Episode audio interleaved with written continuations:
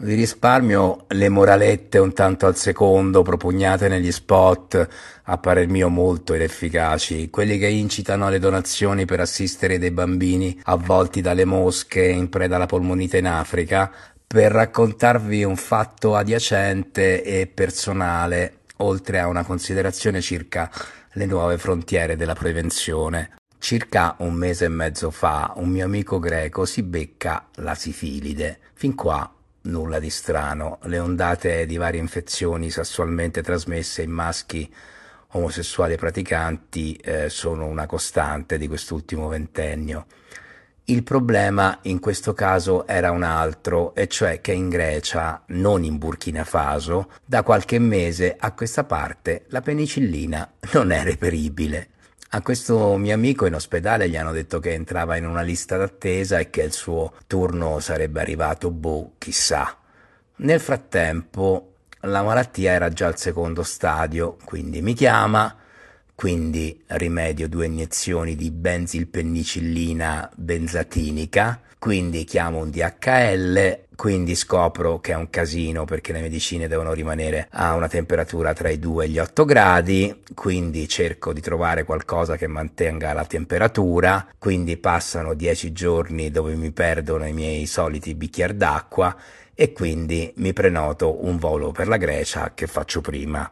Pare che le infermiere dell'ospedale siano trasalite di stupore e felicità nello scoprire che le iniezioni fossero premiscelate e pronte all'uso. Ricordo che stiamo parlando di una nazione meravigliosa, facente parte della comunità europea, dove per esempio le medicine costano un quinto che qui in Italia, naturalmente quando si trovano e quando i grossisti locali non le rivendono in giro per il mondo. Il mio amico Salvo io assaporato sia delle spanacopite che il brivido di medaglie immaginarie da manuale della giovane Frociotta. E fin qui tutto bene. Mm, per chi non lo sapesse, in America, ma anche in Francia, Inghilterra, Spagna, Germania, molto meno in Italia, l'uso della PrEP, e cioè la profilassi preesposizione che evita di infettarsi di HIV grazie a una pillola assunta giornalmente, è molto diffusa. Questo ha fatto sì che l'uso di profilattici, dopo anni e anni d'obbligo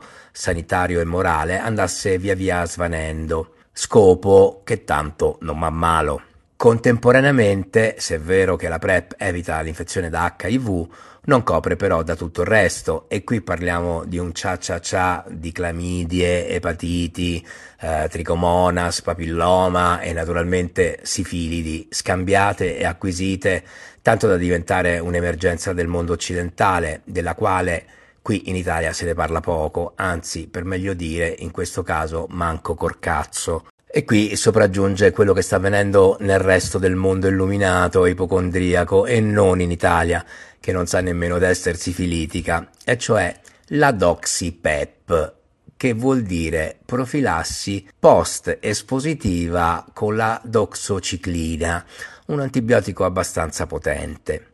In pratica si prende un pillolone dopo aver scopato e il rischio di prendersi malattie sessualmente trasmesse è pressoché scongiurato. Dunque, se vuoi scopare in santa pace, eh, ti somministri giornalmente la PrEP e se sei un weekender del sesso anche la PEP. Questa pratica è stata molto incoraggiata in quelle zone dove la PrEP è molto in uso e in effetti ha drasticamente ridotto le percentuali di contagio. Come si può immaginare, ora ci si sta chiedendo se tutto ciò sia saggio, perché con gli antibiotici e il fenomeno della resistenza agli stessi diventerà con ampio margine di possibilità un vero problema. Mi chiedo se fossi ventenne e con gli ormoni a mille cosa farei. Uh, sarei un utente di PrEP e PEP o mi perderei l'opportunità di scopare ogni qualvolta tirassi fuori dalla tasca un preservativo. Per fortuna sono in zona mele cotte e panchine